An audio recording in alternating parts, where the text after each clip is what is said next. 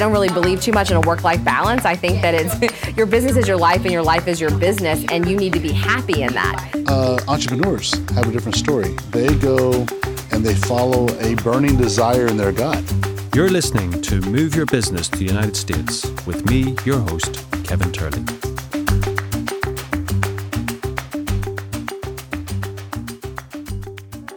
Ladies and gentlemen, the director of the Mercury Theater and star of these broadcasts, Orson Welles. We know now that in the early years of the 20th century, this world was being watched closely by intelligences greater than man's, and yet as mortal as his own. We know now that as human beings busied themselves about their various concerns, they were scrutinized and studied, perhaps almost as narrowly as a man with a microscope might scrutinize the transient creatures that swarm and multiply in a drop of water. Hi, we are back in London. In fact, the Mount Bonnell team are back in the offices at Baker Street. And as in the best Sherlock Holmes stories, a knock comes to the door, and soon after we have a visitor and an adventure, if in our case only in sound. Declan Ganley is a successful businessman, an enterprising entrepreneur on both sides of the Atlantic Ocean.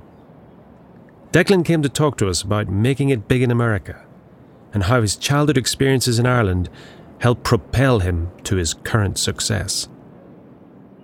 So today we're in London in the Mount Bonnell headquarters here on Baker Street, and uh, we have with us a very special guest who is um, both an entrepreneur and also a European entrepreneur who does an awful lot of business in the United States. So, so far on the show, we've had mostly uh, Americans or British or Europeans based in the United States. This is our first interview this side of the Atlantic with somebody who is working across the Atlantic. And I'm going to let him introduce himself. I'm uh, Declan Ganley. I'm the chairman and CEO of Rivada Networks. I'm Irish. Um, I'm uh, married to a, an American uh, girl from Staten Island, New York.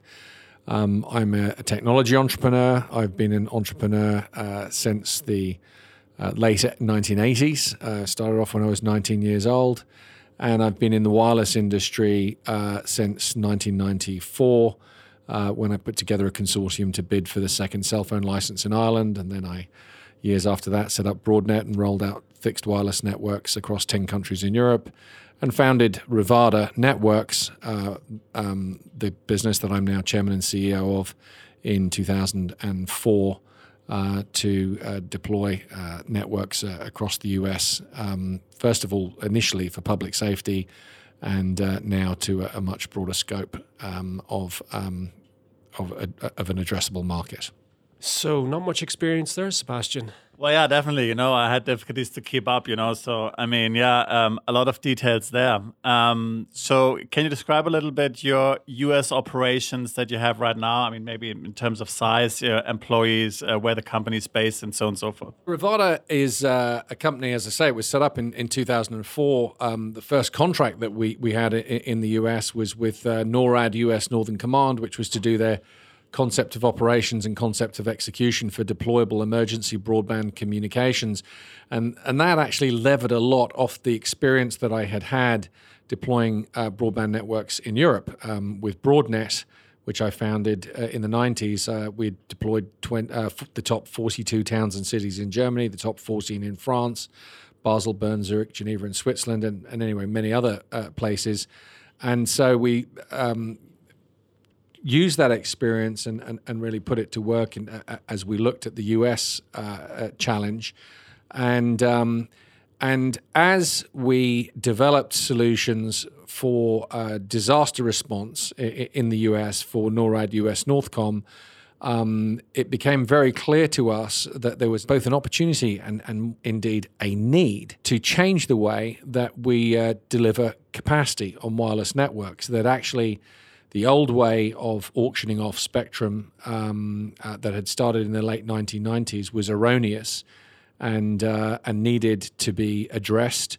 Uh, and was going to end up, uh, and uh, I had op-eds at the time and, and, interviews that I gave at the time. It was it would end up really harming and, and ultimately killing the West's lead in wireless technologies. And uh, so Rivada focused then on developing patents and inventing technology for dynamic spectrum arbitrage, open access wireless markets, a marketplace for uh, capacity on networks, and uh, location based services uh, uh, technology so that you could pinpoint to within uh, 25 cubic centimeters exactly where a device was, even without GPS. We invent. We, we currently have um, over 200 patents granted, with many more in the pipeline.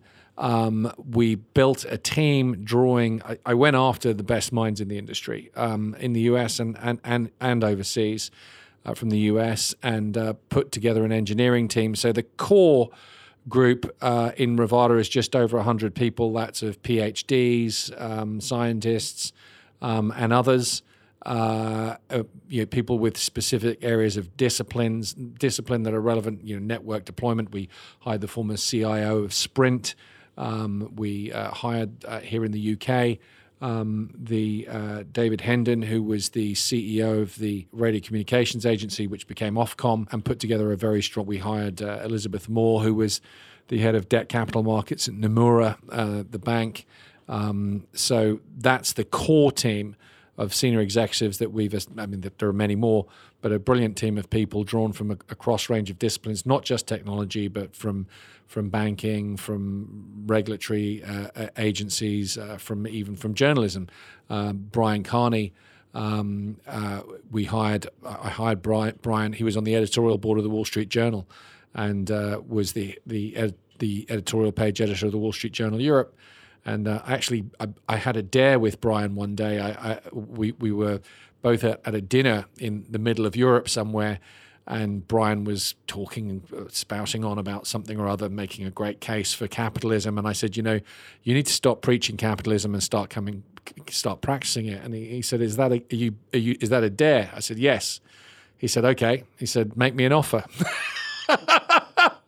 so I did, and that was five years ago. So uh, it's a great team of people, a wonderful board, and um, and a great group of investors and shareholders, all of whom are committed to the mission of really radically changing um, the way that we deliver wireless uh, in a way that's going to democratize access, lower barriers to entry, and fire up the economies of the countries where, where this gets adopted. The US economy, of course, being front and foremost for us, but also Europe and, and Latin America and many other places around the world. This, what we are doing and what we've developed here, and, and, and in advocating uh, open access wholesale wireless markets, um, getting Wall Street to back that, big infrastructure funds and others being prepared to put their money behind these deployments.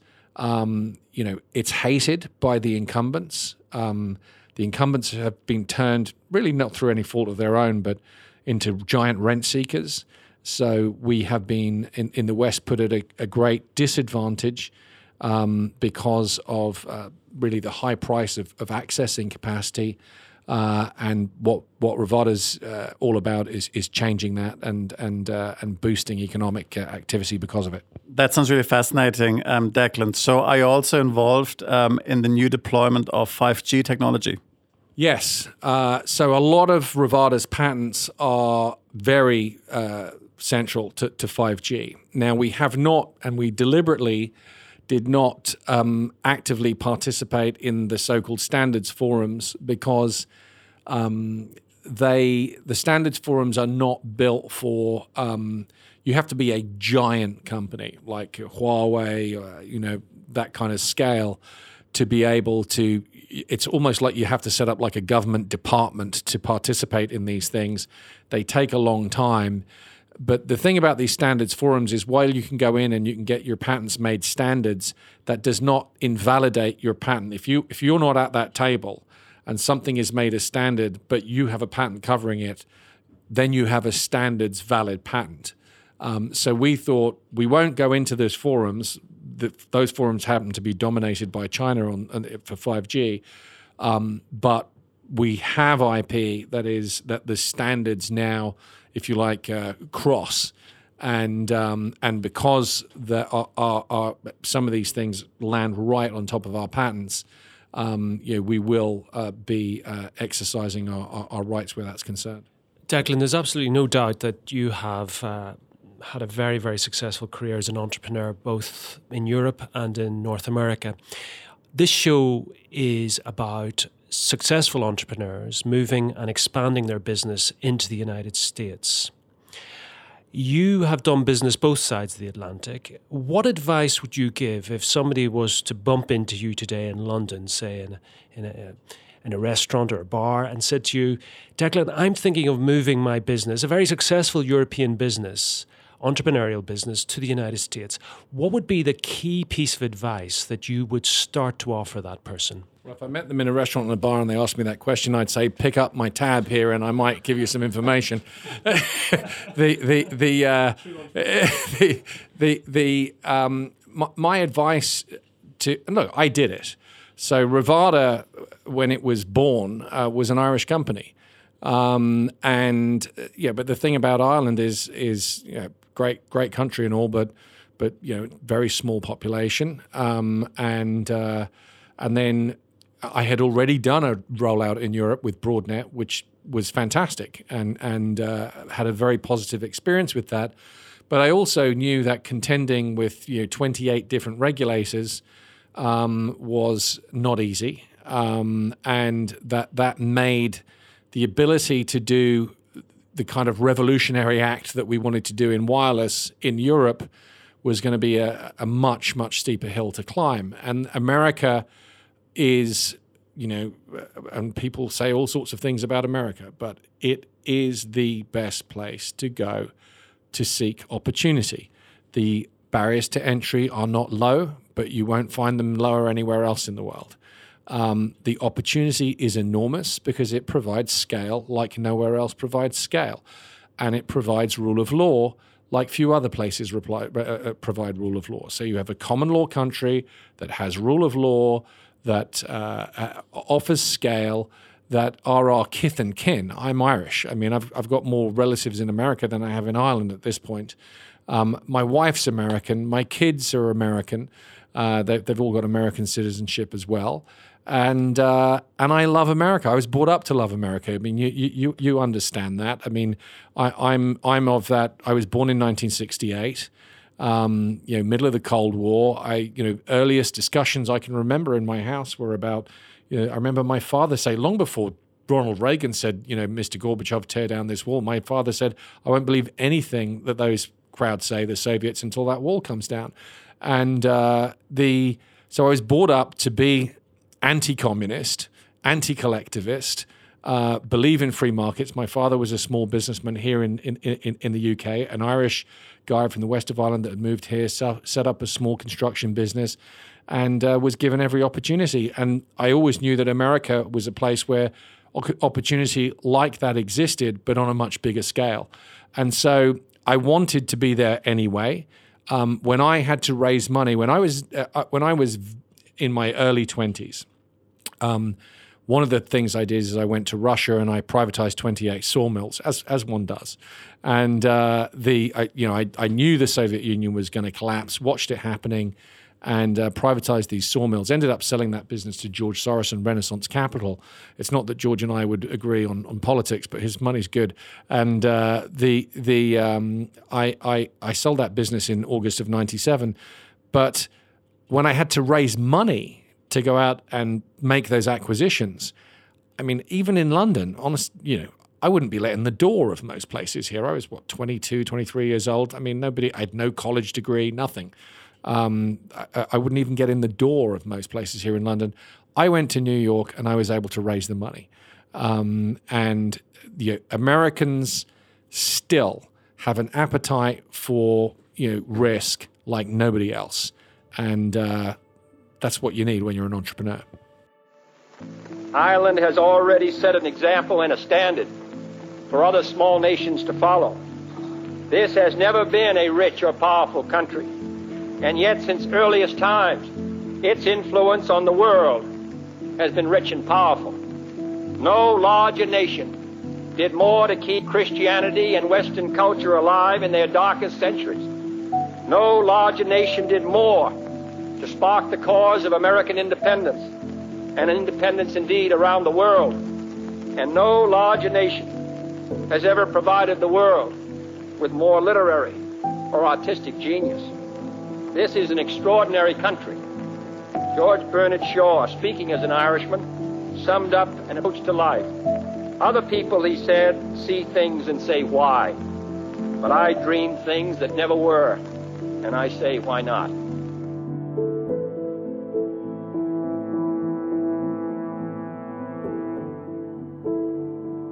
In terms of your own entrepreneurial path, I'm, I'm sort of fascinated why or how at 22 or 23, whatever it was, you had the, the vision and you had the the the courage to do that.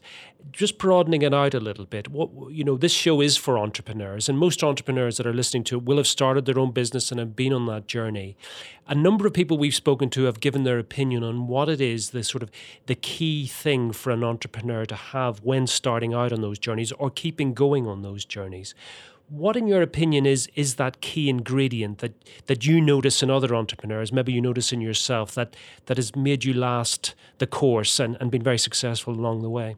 Really really really hard work and tenacity. Never give in. Um, now that doesn't mean that you shouldn't walk away from a particular project if you find if you experimented with something and it doesn't work. You know that's that's a successful experiment. You can find out something doesn't work, walk away from it, move on to the next thing, but and apply the lessons learned. Um, it's interesting. I think it was only last week there was a study. I can't remember which university put it out, but there was something uh, talking about that that that a trait that they're noticing now in in so-called successful entrepreneurs is that they all had very early engagement or experience with sales very early when they were very young. So they're out selling something. Now, in my case, that was true. It was driven by necessity. Um, we moved back from um, from England to to Ireland when I was 13, just turning 13 years old, and um, I wanted to make a few quid.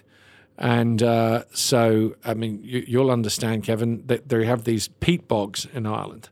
And um, I went and I rented a stretch of peat bog and I hired in a turf machine and I paid for the rent for the turf machine that would cut the peat with, uh, with some of my confirmation money that I had saved up. And uh, and cut um, and you know you get a, an odd tenner off an aunt from in Achill Island or you know your grandparents or whatever. But I had enough. I think it was 150 or something to rent this turf machine, and I cut this huge amount of turf and saved it uh, that summer. And I ended up selling 77 big trailer loads of peat fuel. Um, and I would go to the local markets with a tractor and trailer, my father's tractor and trailer, and I remember the the the uh, there's a place called Dunmore in County Galway, a rural town in the west of Ireland, and uh, they had a, they would have their fair day on whatever day it was, and uh, so that all the stalls would set out. So the thing about the Dunmore Fair is you had to get there to get a good spot. You had to get there at like four a.m. So I hit off in the tractor and trailer. It was about a nine mile journey at God knows oh dark thirty got to Dunmore and got the prime spot on the corner of the square and set my trailer up, went and parked the tractor somewhere else and put my big sign on the trailer and it was, you know, trailer load of turf, whatever it was, 70 pounds a load, I can't remember, but whatever it, whatever the number was. And uh, so I'm standing there in, in Dunmore Square with my sign on the trailer and the big trailer load of turf. And my grandfather's uh, uh, sister was a, a, a, woman of some standing in the town. They had a shop and a petrol station, and they were kind of, you know yourself. She was a great lady, Auntie Kitty. And apparently, Auntie Kitty saw me from through the shop window and was horrified because only street urchins sold turf. and so my she sends out a cousin of mine and he comes out and it's about 7.30 in the morning he comes out and he said, um, "Oh, your auntie Kitty wants to buy the trailer load of turf off you." Oh, fantastic, great! And he said, "You can, you know, drop it round the back in the shed or whatever." And I said, "Grand, I'll, I'll do it later on." He said, "Good." So anyway, probably two or three hours went by, and I'm still there. So he comes out again. He said, "Your auntie Kitty wants to know why you're still here." I said, "I've got, I've got seventy more loads of these to sell," and he burst out laughing. she was trying to get me off the streets. and then I would buy the other thing I would do is I would buy those those electronic games from Argos actually over here and bring them over to Ireland. And I used to rent them out to, to, to in school to, to, to other kids in school for you know 10p a night or whatever it was. And I was always hustling to make a few quid. And the, the, the, the, the headmaster of my school would allow me to go downtown to the Ulster Bank in Glenamaddy and I used to buy and sell shares and place my orders through the Ulster Bank.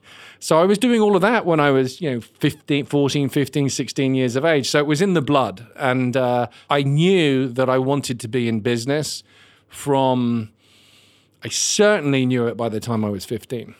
Hi, you're listening to Move Your Business to the United States.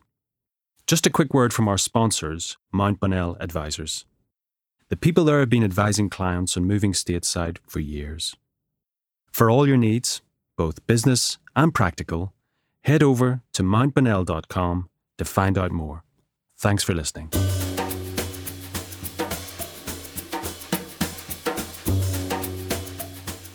Declan, do you think that the experience of um, your parents coming from Ireland to England and your father setting up business, um, and then you going from England to Ireland and, and doing your starting your entrepreneurial activities while young, do you think that has given you a certain sort of mobility internationally that, that you don't actually, you know, the way some people are slightly constrained by their circumstances, either they're too comfortable or they're not comfortable enough. But you, you know, because the way you described your business at the start, it's so international and it's so mobile, literally uh, all over the place. Do you think that experience of being an immigrant in whatever country it is, or a lot of the people we're talking to are emigrating to the United States, moving their business and also emigrating? Do you think there's something that the entrepreneurial mindset lends itself to that adventure like nothing else, I guess. If you're an immigrant, immigrant, you're taking a risk of some kind. And and you know, every study you look at, there's a disproportionately higher a- a- accounting for entrepreneurship in immigrant communities. Um, and it's because there is clearly an appetite for risk, otherwise, they wouldn't be there. I mean, they, they have accepted that they are going to dislodge themselves from from what is normal for them and put them into another themselves into another situation. So that I suppose, a willingness to accept dislocation, whatever it may be, it may be for the better, it may be for the worst, I think is part of the mindset. Uh, you don't have to be an immigrant to, to be a successful entrepreneur. There's plenty of them that aren't. But uh, I think it, it certainly, in my case, it sowed curiosity. It sowed cur- curiosity. I mean, look, the reason I went to Russia, and this is going to sound completely wacko to most of your listeners, I, I was brought up in a very Orthodox Catholic family. And um, my my mother, my grandmother used to make. We used to have to pray the rosary every night in in our house, and one decade of the rosary was always for the conversion of Russia. And you know, when you're seven years old, that leaves an impression on you because you think, "Wow, these guys must be really bad." so I didn't need Ronald Reagan to tell me that it's the evil empire. I knew that already, and uh, so I, I wanted to go to Russia early because I wanted to see what the thing was about. And when I went there, it became very clear that it was a giant Potemkin village, that, that the Soviet Union was this hollowed out, rotten thing uh, that was on the verge of collapse, and collapse it did. And it was great to witness it in, in, in so many ways. Sebastian, that experience of the immigrant experience, in terms of the clients that you're working with that are in the United States, would, would, you, would you say that Declan's onto something there with that whole idea of the risk taking? Yeah, yeah, definitely. I mean, um, I think uh, is absolutely right. You know, with that. I mean, uh, there are many people who say, you know, that they will never leave, you know, where they are from. Um, they will never leave even the town or the village where they are from, and um, they can become successful in their own right. But I think if you if you are serious about starting a business, then you definitely have to. Um, expand your perspective and look beyond, you know, what is just uh, what is just in front of you.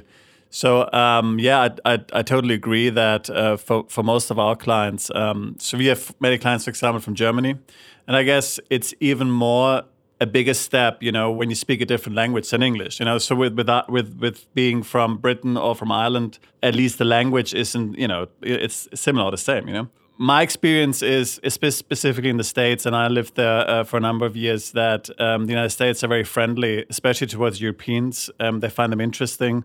They find them maybe maybe even slightly more intelligent. You know, um, so I think the United States are very welcoming um, to European entrepreneurs. Would you agree with that? Very much so. Now, you know, it's it's it is an important point that you made because it, it is a bit different for somebody that's a non-English speaker um, uh, going going to America. It was it was very easy for me. I mean, I already, as I said, I had more relatives in, in America than I probably do at home in Ireland. I mean, first cousins, uncles, you name it. They're you know they're, they're over there. I mean, we would say my mother comes from Achill Island off the west coast of Ireland. They would say you know, the next, the neighboring parish is Boston. I mean, that, that's what, and, that, and that's very much how they thought. They thought transatlantically. It was, it's in the culture. It's even in the accent. Um, those ties, and they go way back. I mean, they, they a couple of hundred years now. One of my great grandparents, sets of great grandparents, were married in Boston. Um, they eloped uh, and, and they got married in Boston, and they eventually came back. My fourth great grandfather was one of the early sort of new Catholic landlords in Ireland because he bought uh, part of Achill Island off the uh, the Marquis of Sligo, um, having come back from America and having um, made some money, we think, in the in the California gold rush. So these ties are, are, are are and have always been there. For a German, you know, going to to, to America, it, it is a bit different. But uh, the Americans I mean, they love the Irish. I mean, you know, it was St. Patrick's Day, you know, a few days ago. And, you know, the whole country turns green. Everybody's Irish for the day. I mean, we're the only uh, Ireland is the only country in the world that has a meeting with the president of the United States on the schedule every year, year in, year out. Um, that's a very privileged position uh, uh, to be in for such a small place. Look, there's huge cultural ties between all of Europe and the US. They have great respect for European entrepreneurs. The West really means something, especially in the post 1945 environment. The West really means something. And it's really, imp- I'm worried about that. And I'm worried about that slowly becoming unglued. Um, but for me, I, I am an Atlanticist. I actually used to have that on my Twitter profile. One of the things it said Atlanticist, a entrepreneur, Atlanticist. And too many people would ask me, well, what is that? You know, they thought it was some somebody with gills or something. But but but but uh, that transatlantic relationship is essential for Europe. It's essential for the US, and and I think very important for the rest of the world. Well, Declan, I don't think you're going to find any disagreement around this table on, on all of you've said. Certainly, Sebastian's experience, who's lived and worked in the United States and run businesses over there, and, and yourself.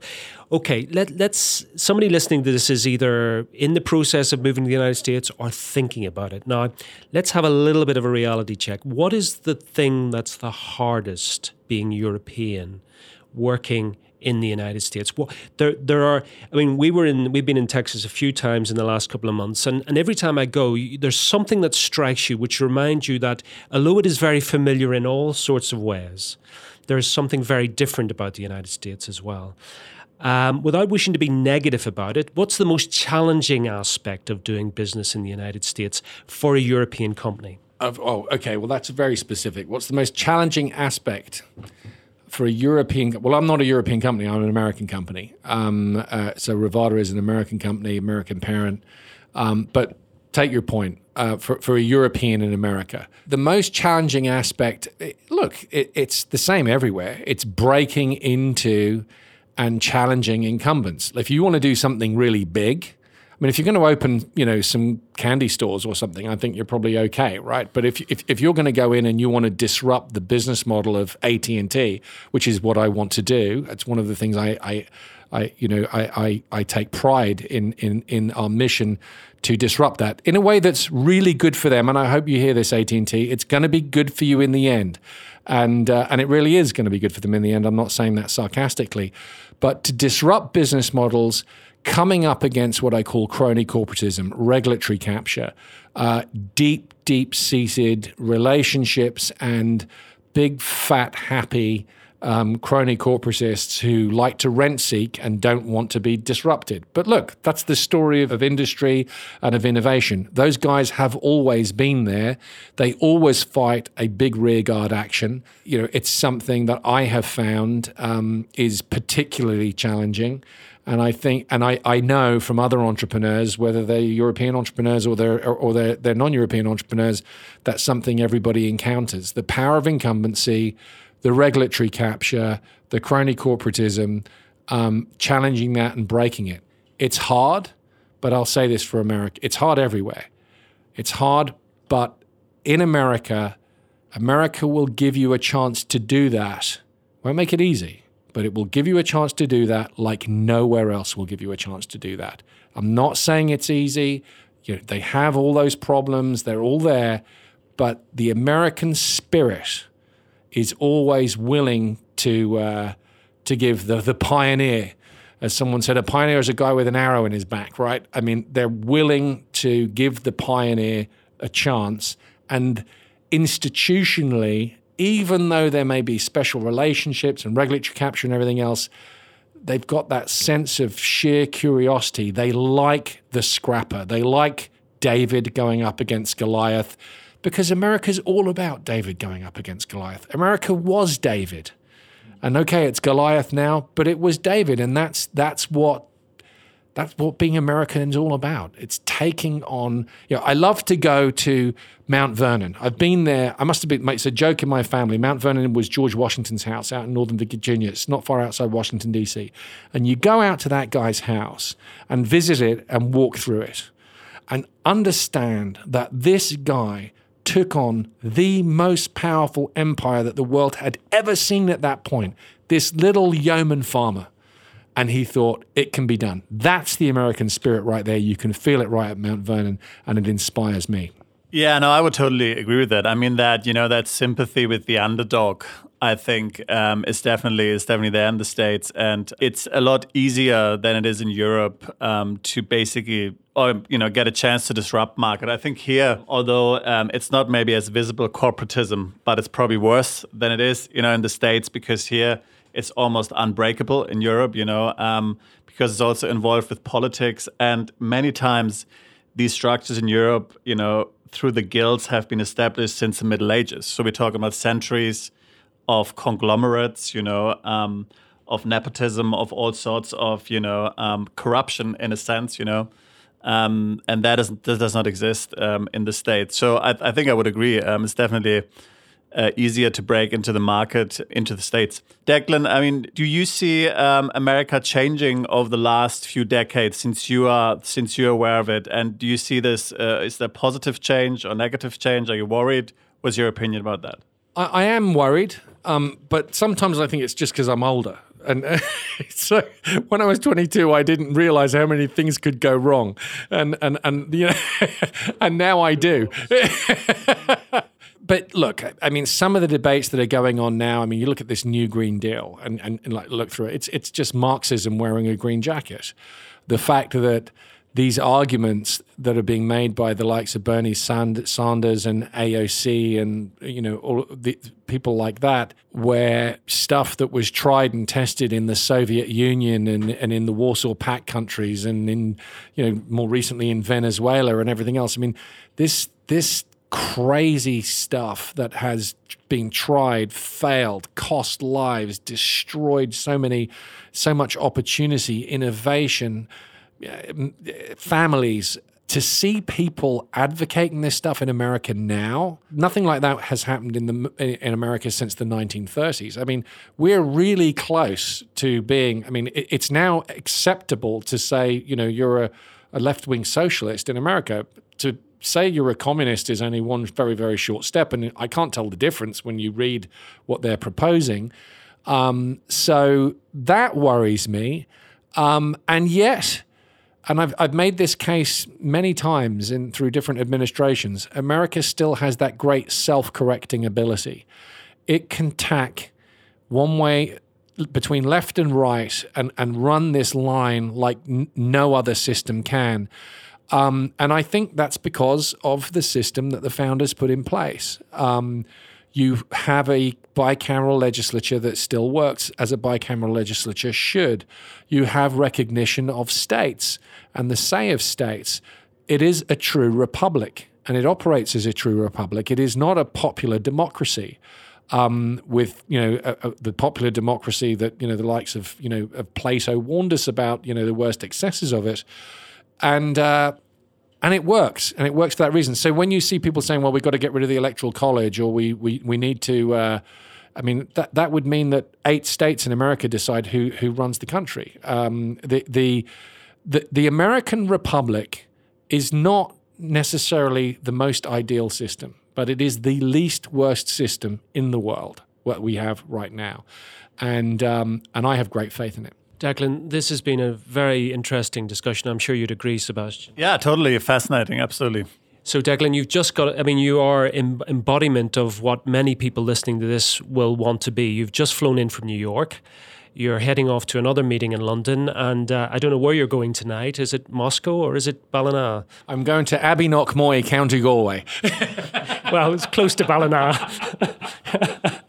Well, Declan, thank you very much for taking time out in your busy schedule and uh, inspiring many who will listen to this to, to, to make that voyage of discovery, like some Brendan of old, across the seas to America. Thank you very much. Thank you all. Next time on Move Your Business to the United States. So, a lot of people choose to start businesses in Texas because there is no state level income tax for individuals. That's true for Florida as well um, and a couple of other states. But that's a big advantage.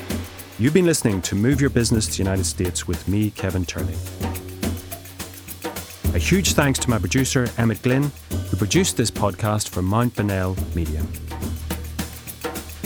To find out more, go to mountbonnell.com. And remember, dream big, dream America.